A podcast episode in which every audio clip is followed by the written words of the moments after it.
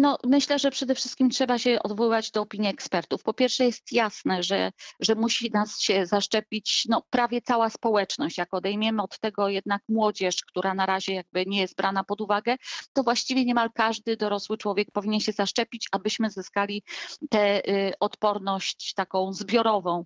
I tu absolutnie trzeba w tej sprawie zaufać ekspertom, bo to jest jasne. No, jeżeli przyjrzymy się innym chorobom y, y, zakaźnym, y, y, które prawda, y, z którymi mierzyli się, y, mierzyła się ludzkość, no to, to jakby eksperci pokazują twarde dane. No zaszczepieni musi, zaszczepionych musi być 90 kilka procent, żebyśmy nie mieli do czynienia na przykład z polio, prawda?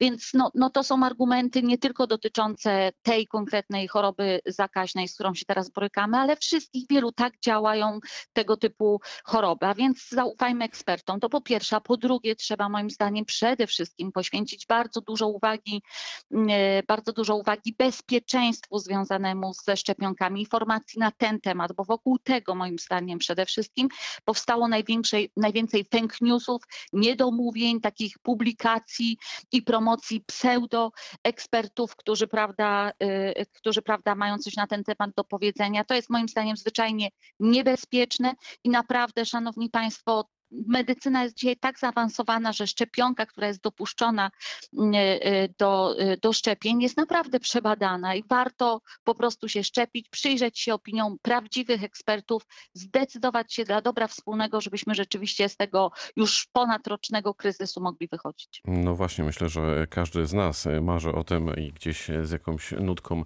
nostalgii patrzy na to, że kto wie, może po majówce w wakacje już będzie względnie normalnie i będziemy mogli planować tak, że urlop. jeszcze jedną, przepraszam, jeszcze jedną rzecz chciałabym ważną powiedzieć, bo mam wrażenie, że trochę, oczywiście wszyscy są zmęczeni, trochę jest takie myślenie, że a już mnie to nie będzie dotyczyło, bo w moim otoczeniu już, prawda, przechorowali, jak ktoś się zaszczepił, to może ja już nie muszę.